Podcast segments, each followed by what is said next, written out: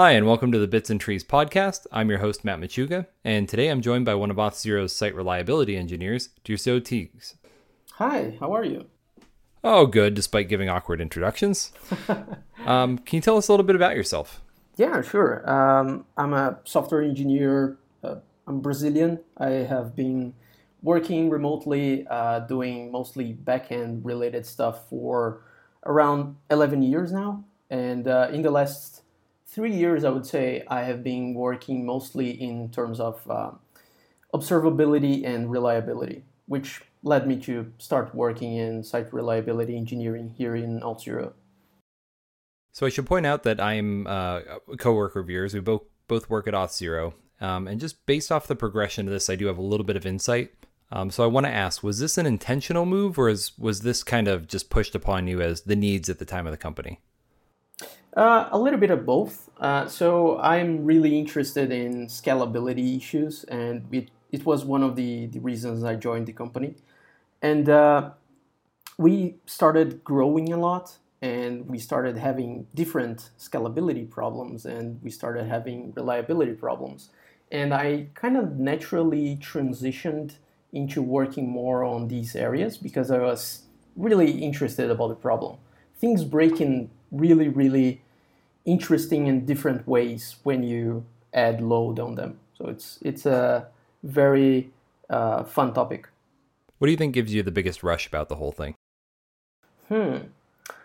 I think incident response is something that is really interesting and it, it, it makes me feel alive Although it, it, this kind of sounds bad because when you are responding to an incident, this is something that is affecting customers. But in any case, it's something that uh, I didn't have to deal with when I was working only on the software development side. I had pressure, let's say, from deadlines and things like that, but it's something really different when you have to make a choice that is affecting millions of people at the same time or um, several thousands of requests per second. And you have to make quick decisions. You have to talk to people and give directions and it's all on you. So it's uh, something that i was surprised that i kind of do reasonably well and uh, it's something that i've been uh, enjoying ever since.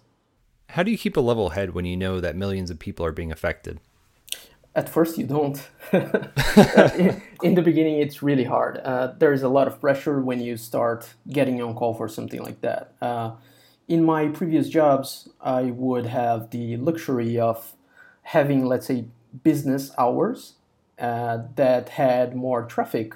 And when I had to do something serious or attend to an incident at night, for instance, it would be okay. Uh, it, it's completely fine when you have a system that it's uh, mostly used during business hours to do a database migration or a big change in the middle of the night. However, when you deal with something like Auth0, in which you have uh, thousands of requests per second during uh, every day, um, the pressure is is really different.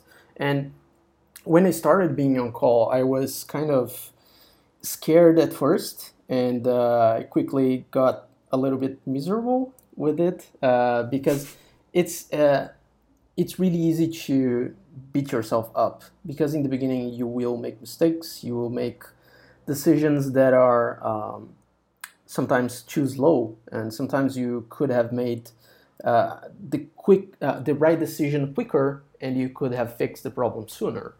Uh, so in the beginning it's really hard but one of the, the greatest things about this whole field of uh, reliability engineering is that we always try to apply uh, software engineering um, techniques and strategies to this whole operational area. So instead of just saying, oh, well, that sucked, we actually review every incident after it happened and we try to think, okay, what part of the process didn't work?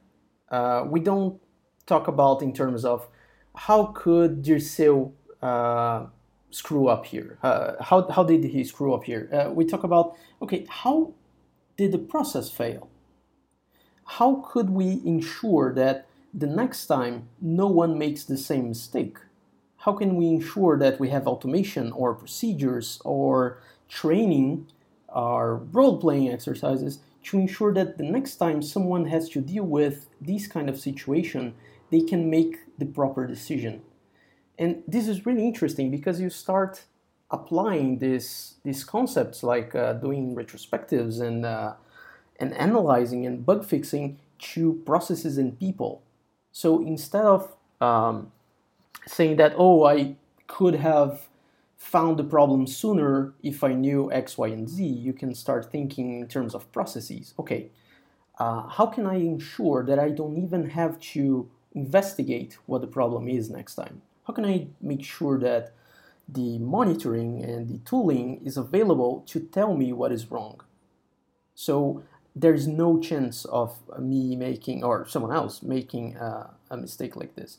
So as you go and apply these these concepts, these techniques into past incidents, you kind of start one building your own confidence because you realize that okay, this is really about the process. Uh, it's okay if I make mistakes, and also you make the whole organization more efficient around this, which makes you less, um, uh, which makes uh, mistakes be less frequent, and so the the pressure is uh, a little bit less uh, crushing, let's say. And I, like the way that incident response is the the term that's held there versus firefighting, hmm. because um, as you mentioned, there are processes that are evaluated, and we look into things. Um, so it's not just you're fixing the, the situation that's at hand, you are preparing yourself for the future. Yes, absolutely. Um, so we brought monitoring into into play. Um, what do you find valuable in a dashboard? Like, what are you looking for in order to try to prevent things in the future? Right. So uh, one of the biggest lessons that I've learned in the past couple of years is that before I used to think that okay, um, I have this service that I'm responsible for being on call for, and I have to have a dashboard for this service. But that's not, well, that's technically true, but you should not have only one dashboard for this service. Um, one thing that we have started experimenting on with great success lately is to have specifically tailored dashboards for particular topics. So, uh, to give you an example, we are responsible for the rate limiting feature in Auth0. We, as the SRE team, we own that feature and we own the service that is behind that feature. And something that uh, ended up happening a lot in, let's say, a month ago was that uh, other teams were having incidents, let's say, with uh, peaks of latency, and they would think, okay, but I'm not sure if this is related or not with rate limiting, um, it might be the cause of the problem. Let's ping SRE and, and have them help us. And that's fine, that's, that makes total sense. If they don't know how to check this, they should ask for help. That's fine. However, uh, I was answering the same questions over and over again and doing the same steps in order to diagnose that, okay, this is in fact rate limiting or this is not rate limiting. So I did, I created a specific dashboard for our rate limiting service, which is called LimitD. It's an open source project actually. Um, that is called Is LimitD Misbehaving? And in that, we only have, I think, two graphs. They're very, very specific around reliability and latency. So when I, Dirceu, I work with this service on a daily basis. When I need to check something, I might check the full dashboard, which has all sorts of metrics and, and visualizations that make sense to me. But for these other people that don't have enough context and they frankly might not even be interested in knowing uh, all that stuff about this service, they only need to care about one thing is LimitD misbehaving or not? is LimitD causing my problem or not? And when uh, we started uh, adding that, we, we created the dashboard, we started using that in incidents, we uh, uh fine tuned it to be more useful, and we started doing that for other services as well. And this has been a great success. So we have reduced a lot the amount of, let's say, pings that we get from different teams on incidents related to latency or other topics that they might think might involve our services because they are able to debug it themselves. So the lesson there is that it's very useful to have specific visualizations tailored to specific, let's say, niches or publics. Um, so you might have one dashboard that is for the team responsible for developing the service, one dashboard for leadership to check if the SLOs or the business metrics related to that service are okay, and one dashboard uh, to, I don't know, support or other people doing incident response to get more information and uh, quickly find out if they need to actually involve you or not. I think that highlights a, a really important thing. Um, I, I have a few things regarding this, but having different dashboards for different people seems to make sense. Um, based on my experience at the company, I have a particularly problematic data store right now, and half the metrics on there, I don't particularly know what they mean. Mm-hmm. Um, I don't know what the the CPU thrashing is supposed to be for that particular data store. Um, I don't know what the page in and outs are supposed to be. Um, the metrics that are helpful for me on there typically involve how many errors our users are experiencing, um, how many 503s are going out, does the data store still have uh, hard drive space remaining, things like that. Right. Um, so what I would find valuable is if I split off that dashboard into the metrics that mean a little bit more to me, but at the same time, it is nice to have um, kind of an aggregation of all the things involving that that data store that I can look at at a glance, just to see if anything has happened to go very far into the red on one of them. Mm-hmm. Makes sense. Uh, I, I think that it's a it's a constant work of balancing that. Um, there is no clear cut answer to how much information or how little information you should have on the dashboards. It's a uh, it's really uh, balance and uh, curatory, I would say. Do you think it's important for for someone who's operating a service? Let's say it's the team that developed it, and they might not know a whole lot about operations. Um, do you think it's important that they understand everything on their dashboard, or should they at least understand some key metrics that they can use to make decisions? Huh, so it really depends. If this team uh, can do something about that information, so for instance, let's say that you have operational metrics about the Linux boxes that are running the service. But if you don't have access to those machines, if you can't do anything about the metrics that are there, uh, they might still be useful for correlation. Let's say to see that uh, CPU increased every time you have a spike of errors or something like that. But it's um, it's an interesting and usually useful effort to try to pare down the, the metrics that you see to what you can act upon. So uh, if the metrics are actionable in a way that, let's say, uh, if you have access and you have the tooling and um, procedures in order to tell you how to react to a spike in that particular metric, I think it's useful to have there. Otherwise, it might be distracting. It's something that uh, requires some review after incidents, for instance. Uh, something that uh, something of a problem that we have faced in the past is that let's say that you had a you had an, an incident uh, related to your service and during that instance that incident you had a really big spike in memory used in that uh, particular box. You might be tempted to create a visualization and uh, maybe a monitor for that to alarm you if something like that happens again. But if you think about it, that might be actually just a symptom, just a correlation, not necessarily what's causing the problem. So maybe what you actually need is a custom metric to tell you that this particular endpoint is failing in a particular way instead of measuring memory, which is a side product of that happening. So there's a, a long answer, but I, I think that this is something that can be very useful, but it can be quickly overwhelming if you don't review it often. I think that segues really good into the next portion of this, which is alerting. Um, hmm. Can you give us some some good tips or a, a, good battle story about alerting? Yeah, of course.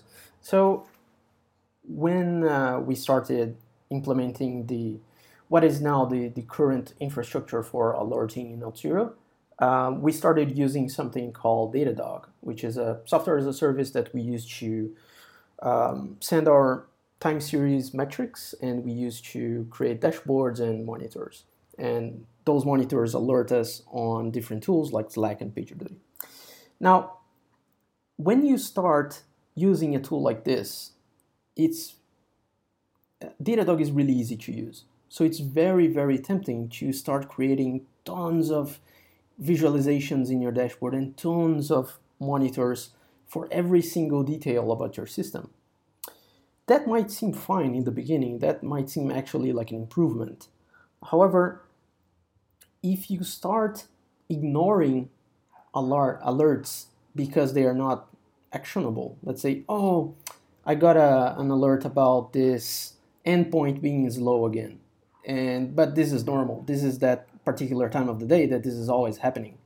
Eh, or, oh, this is happening again. Uh, we have a small spike of latency for this particular customer, but this is normal because of what they do.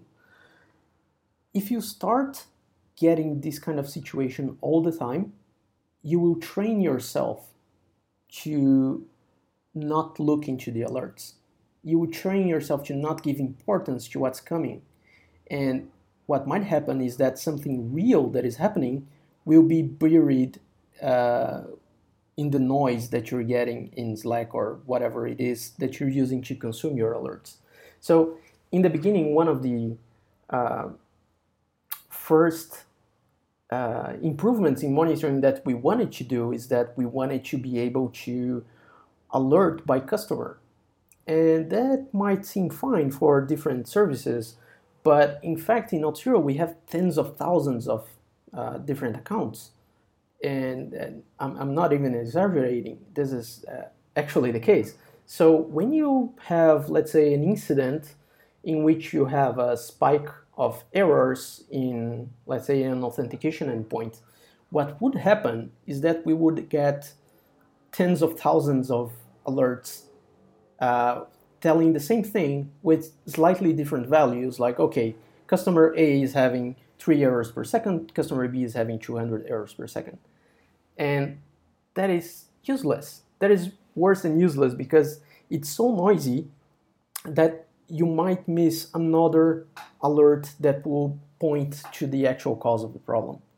So one thing that we have been doing uh, a lot recently is uh, at the end of every on-call shift for our crew, uh, for our team, and we are starting to, to do that for other teams as well, we are reviewing everything that was alerted uh, during that shift. So every low priority alert, every high priority alert, and we go over them and we talk about, okay, is this noise or is this signal? Is this something that actually means what it should mean? Do we actually have an error here? Is this actionable?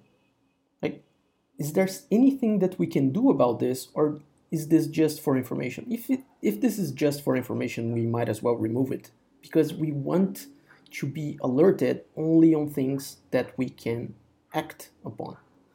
Then we start checking some other things. So, for instance, one goal that we have and that we're not quite there yet but we're working on it is that we want every alarm to be actionable and to have an associated uh, playbook with it. So if you get on call for a service and you get an alert you would know that okay first that is valid. That is something that is actually happening. This is not a snafu of the monitoring system. And second that you can click on the link that comes together with the alert and uh, go over the steps to either mitigate it or uh, call someone that needs to be there to, to help you with that. So I think that this is one of the, the most common mistakes when teams are getting on call is to get too excited about uh, the how easy it is to create new monitors and create new dashboards and overwhelm themselves with uh, unnecessary details and uh, noise that might end up, in fact, uh, making things worse. This topic is near and dear to my heart because we have we've inundated ourselves with alerts um, yeah. for one of uh, the beta products on our team, and it goes off quite frequently. Uh, one of the reasons is that we use a oh I don't know it's like a running window maybe you know the term for it but we calculate it based on the recent history. Mm-hmm. So if we get a surge in traffic, for instance, um, maybe in that particular region, there's just been more events that have happened, uh, the alert will go off and it's not actionable. We can't do anything with it. It's supposed to happen. So we've we fiddled with the numbers a little bit. Um, if we turned it up, then we got alerted all the time. If we turned it down, well, we've we've missed one or two from that. So it seems like certain alerts are more valuable than others, and maybe your first guess at what an alert should be based on, or maybe the threshold for alert, is probably not going to be right. Yeah. Um, do you have any tips for trying to pick out? I know this, this is probably too vague of a question. Do you have any tips for trying to pick out the right kind of alerting? Yeah, yeah, I, I understand exactly what you mean. Uh, we have problems with that uh, as well. And one of the things that we always do is to give each alarm a probatory period, let's say. So we create a monitor, uh, we set up some thresholds based on, let's say, the last month of historical data, just to have uh, an educated guess. And then uh, instead of sending it to the proper um, alerting channels, let's say a particular Slack channel that the team listens to or to PagerDuty, we send it to a testing channel. And with that, hmm. we can um, check if that is being noisy and adjust the thresholds without affecting too much anyone. Because this is not going to wake anyone up. This is not going to um, scare the team. Like, oh, whoa, there's something going on. Let's let's swarm together and, and try to fix it. And we can kind of make sure that the thresholds are okay before we upgrade that monitor into something real into something that will interact with, let's say, PagerDuty. So, I guess more going back to a general concept here. If you had to kind of describe to someone who has never been on call, which realistically is probably a large majority of people listening to this, mm-hmm. um, it's a large majority of people that we hire. They've not been on call to operate a service they've developed. Um, now, if someone's worked DevOps in the past or Ops in the past, they're probably very used to this idea. But for a software engineer who's going into their first role where they have an on-call duty, um, what would what kind of advice would you give them? What would you tell them to prepare for? Hmm. So this is interesting. The, the first thing is to ensure that you understand their responsibilities. Um, a lot of people, when they start being on call, and this might be different from uh, on, on, different organizations, but for Auth0, uh, when you are on call, when you're primary on call, your responsibility is to respond to incidents. That doesn't mean that you have to fix the problem yourself. It means that you should be there to organize people and to try to debug the issue and communicate to customers. But it doesn't mean that you have to know everything, that you have to know how to fix or how to debug or uh, it's it's much less of a problem than most people think it is.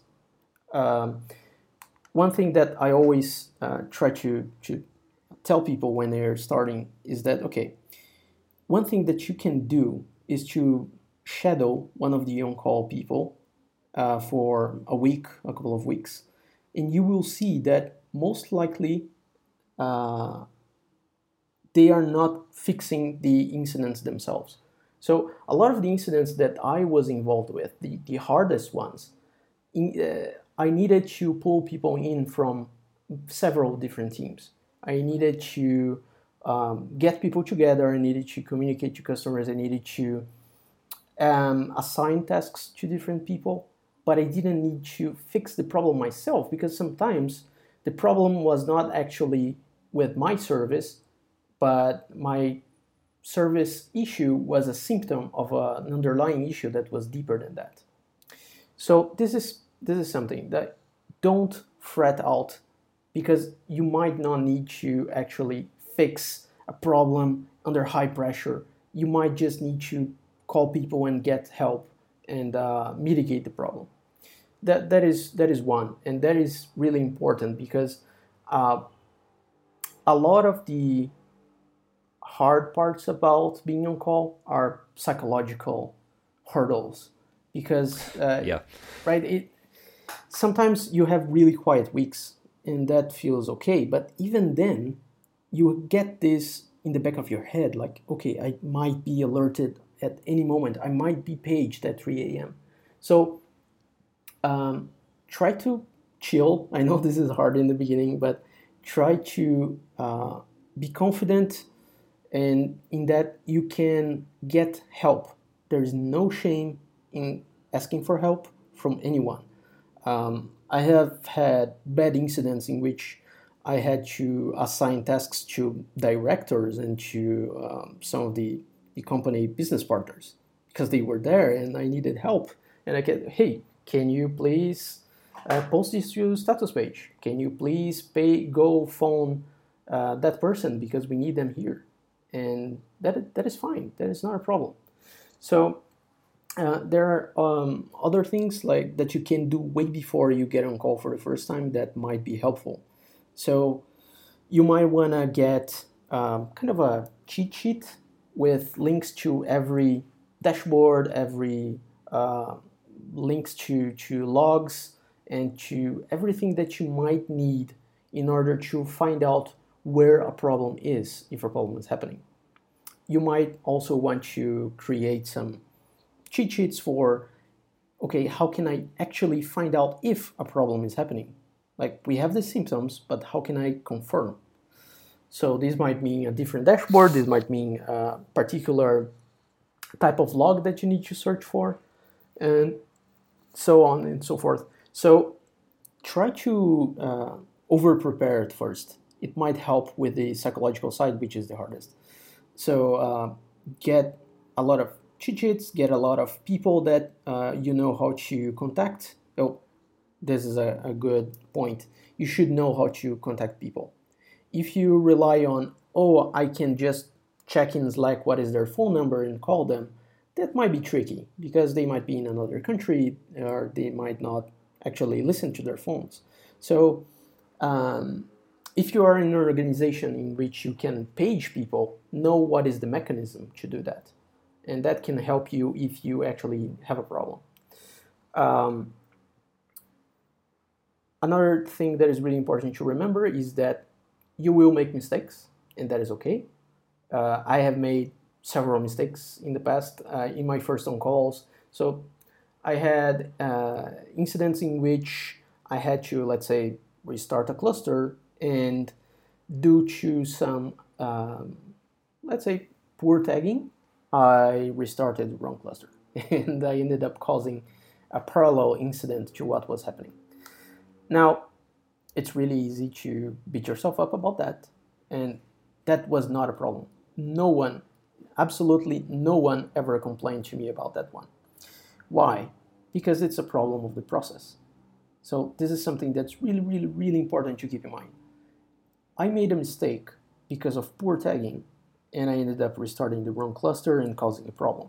Now, what is wrong there is that the process is wrong, the tooling is wrong. I should not have to guess, I should not have to spend time uh, understanding this. This should be quick and easy.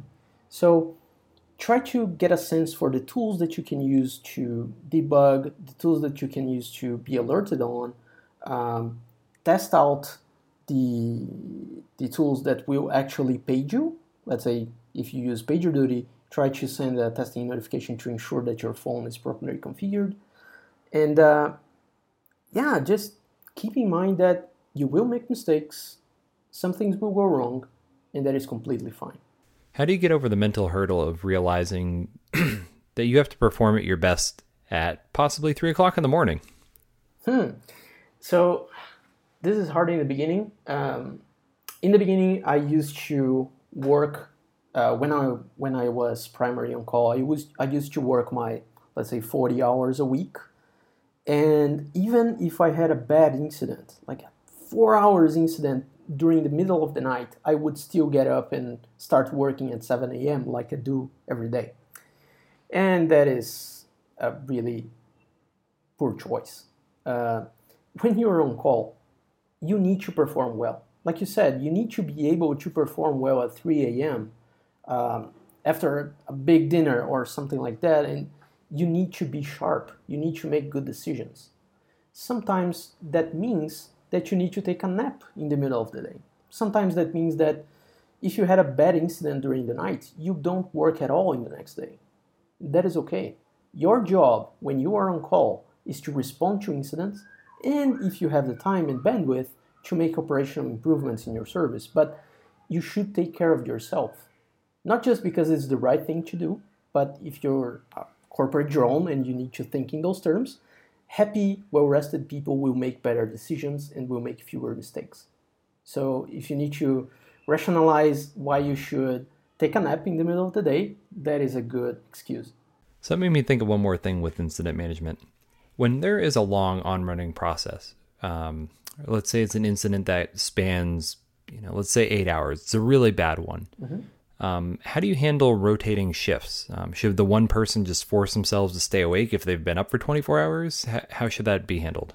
Yeah, though they, they should not be awake. So, what we try to aim for is that uh, you should not stay in an incident for more than three or four hours.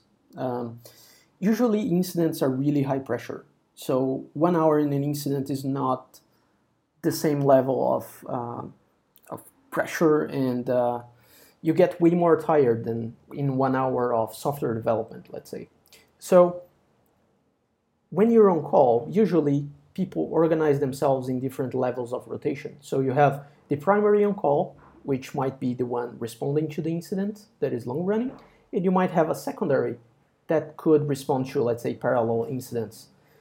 One thing that we try to do is to hand off things to the secondary if the secondary is not available, we try to get someone from the team and just get them to help, and no one ever said no.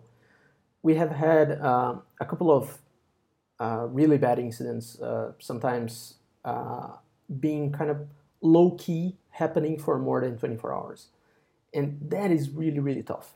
So, what we always try to do is that, okay, if you are responding to the incident, if you are commanding the incident, you should make the shots.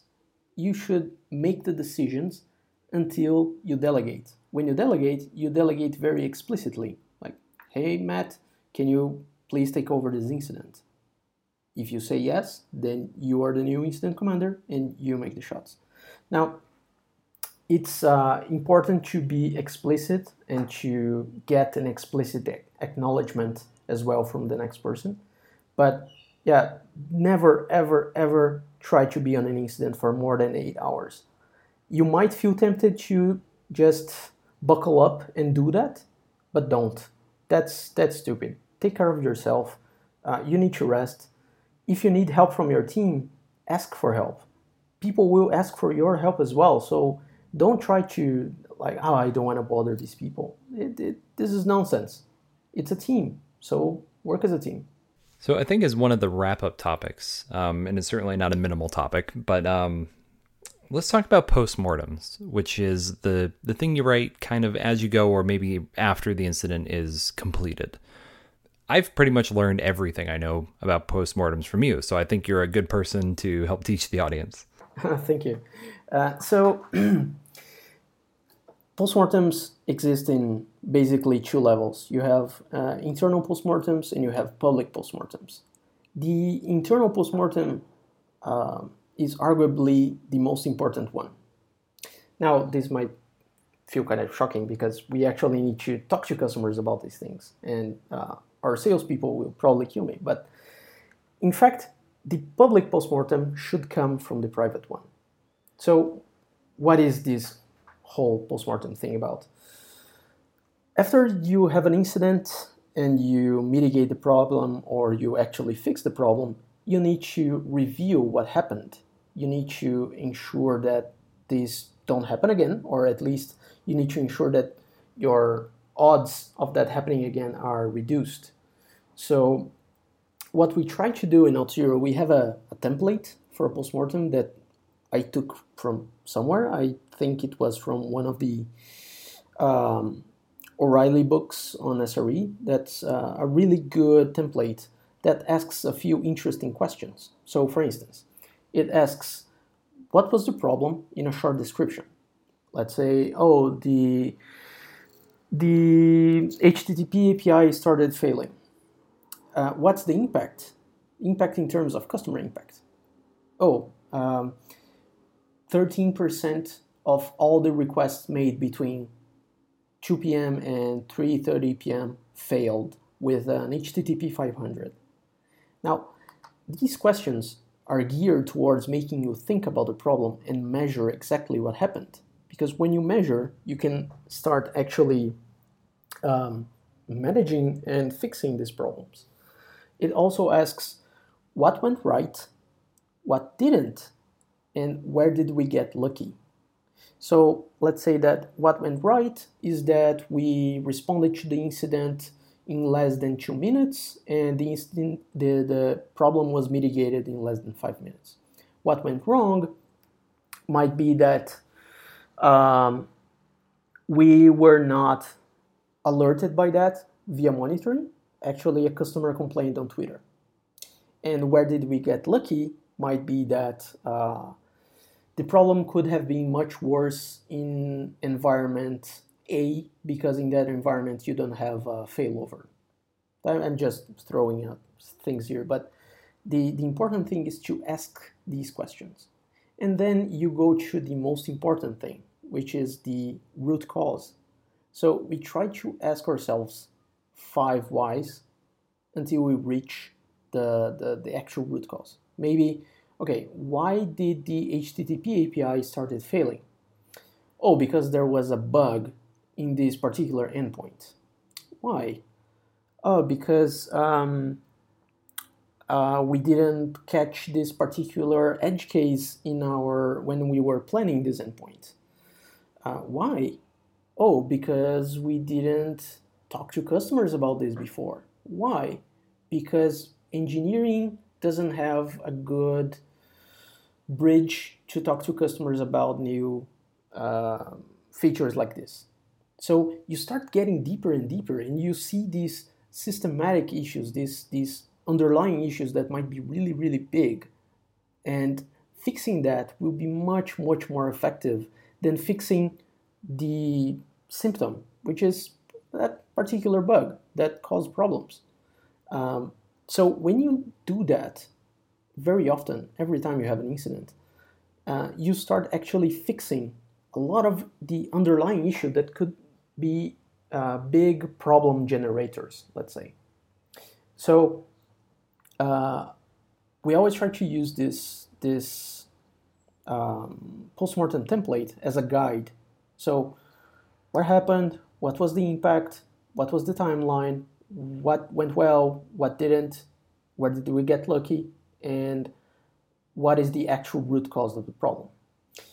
When we have all that information, we can start talking about next actions. So, okay, we need to create a playbook that someone can follow in the next time something like this happens so they can respond faster or we need to improve monitoring so we need we get alerted by something like this automatically instead of relying on customers telling us that we had this problem after you made all this analysis and you delegated all the action items, you can actually much more easily extract the public postmortem from that. Uh, what will happen ideally is that you will take all that information, make that um, use a, a, proper language for customers. So instead of talking about one internal service name, you will use the the terms that we use when we interact with customers. So instead of API XYZ, we talk management API, for instance. Uh, and you might just remove links to your project management and stuff like that. But usually, the actual public postmortem should be more or less uh, uh, translation, an honest translation of the private postmortem. The postmortems force you to be honest. Um, they're they're a bit of work to get them good. Like to make a quality postmortem, there's some time investment there, but it forces you to be introspective and use data. Yes. Um, so if I ever claim that, well, this only hits like let's say five percent of all customers, where's the evidence that it was five percent? Right. So we always go back in. Let's you know hook it up to your your logging system. So for us, um, let's say Kibana, I'll go in, and pull a graph, drop the link into the postmortem so that anybody can verify my data later. Um, it also helps remove that that tendency that developers have to say, well, well it was probably like thirty percent, or it was, Yeah. you know, I think it was only in the U.S. Um, you can't guess. You have to give accurate um, accurate data and accurate numbers for both internal usage and for the customers. Um, you know, like sometimes it's frustrating when I really just want to solve the problem, but as soon as I'm not panicking anymore, like trying to get through the the problem, I I love it and it's actually kind of cathartic. Yeah. After all that chaos, it's time to just sit down and um, compile all those charts if I didn't already have them open during the incident. So I think it's a it's a really good process, and I think it's important for a company really of any size. Um, Absolutely. You know, if you're the only person working on something, even being a little analytical is going to save you a lot of time in you know the next two months when you've forgotten everything that just happened. Yeah, and it actually leads to um, improvements on areas that you might not be even thinking about. So, okay, uh, if we find out that the root cause is that engineering didn't get this information from customers, that is a big problem. That is a problem that might ha- not have been surfaced in a different way. So, uh, you start seeing lots of improvements in areas that might not be trivially linked to incidents, and that's really cool. That's really interesting. Yeah, I love when it goes cross cross organizational, I guess we'll say, or cross discipline. Um, just to start getting everybody involved, because you know if you're siloed in engineering, you tend to just see the engineering problems. But when you get everybody involved, you start seeing how the systemic flow goes. It's like, okay, this is why we keep failing on this type of incident. Um, Yeah. This is why we see issues in this region. Yeah, Um, absolutely. so all that data is very cool. Uh, is there anything else that you wanted uh, to point out about SRE related topics or incident response or anything like that that I've forgotten to ask? Uh, I, I think that one thing is that we are hiring. Uh, we are Nice. we are hiring uh, new software engineers to work on the SRE team in Auth0. Um, we uh, need to improve that pipeline. Uh, there are lots of interesting and fun challenges to work on uh, related to reliability, scalability, um, even content producing if you're into that. I have been doing a lot of writing uh, in order to get people more in touch with these topics uh, in terms of uh, engineers working on uh, on call and being on incident response. So uh, there are lots of interesting challenges, and we would love to um, chat with anyone that is interested. So just go to auth0.com slash jobs and search for site reliability, and you'll find the job posting. I'm going to take a minute to just kind of reinforce how awesome your team is. Uh, so the SRE team at Auth0 puts out so much good content. Uh, they they do regular training videos for the rest of us, so we can kind of get a an idea of how their day to day works and the areas that they can help us improve. And every time it's entirely attention grabbing. Um, and then we record them later. So if somebody can't make that particular meeting, like maybe they're in Europe and the time zone doesn't work, we get to watch it later with the slide deck down below if we can't watch with sound. Uh, real fantastic stuff. So you you'll be joining a, a really solid crew there. Thank you, thank you. I really appreciate that. I love your content. It makes my day. um, okay. Um, is there anything else you wanted me to include? Like, do you have um, a book that you recommend or some particular blog post that you find interesting that you can think of offhand? Yes, uh, there is a, a new book uh, called Seeking SRE that is really interesting with uh, different chapters written by uh, people from uh, different companies, and talking about all these kinds of problems with uh, large scale system design and scalability and reliability and processes in tech and all that is related to SRE. And it's a really, really interesting book. I have been having a blast reading it. It's on O'Reilly Safari. I'm not sure if it's released yet in the full version. Excellent. I'll find that and include it in the show notes. Um, do you know if we have a blog on our engineering blog or on the Auth0 primary blog regarding uh, anything SRE related? Uh, we have a couple of uh, blog posts that we published recently about um, how we architect Auth0 to uh, work in the cloud with 1.5 billion authentication requests per month or something like that. So if you check the Auth0 blog and search for my name, uh, there are a couple of blog posts related to uh, service architecture and the data stores that we use in Auth0. Is that most recent one? Is that the one that InfoQ picked up? Uh, yes, and there is one that we published last Friday, I think, about the data, different data stores. That is a public version of the SRE talk that I gave about how we use MongoDB, Elasticsearch, Postgres, and other stuff in Auth0. Nice. I'll have to go read through that one. Awesome. Uh, let's see. Show notes for this episode can be found at podcast.auth0.com. Wait a minute. No, that doesn't sound right. I smacked the spring on my microphone stand and distracted myself. All right. Show notes for this episode can be found at podcast.bitsandtrees.com slash five. Um, Dirceu, thank you very much for joining me today. I thought this content was great. Thanks um, for having me. SRE is very exciting. I just I don't have the guts for it. Come on, everyone has it. It's a matter of training. All right, thanks, man. This was really fun.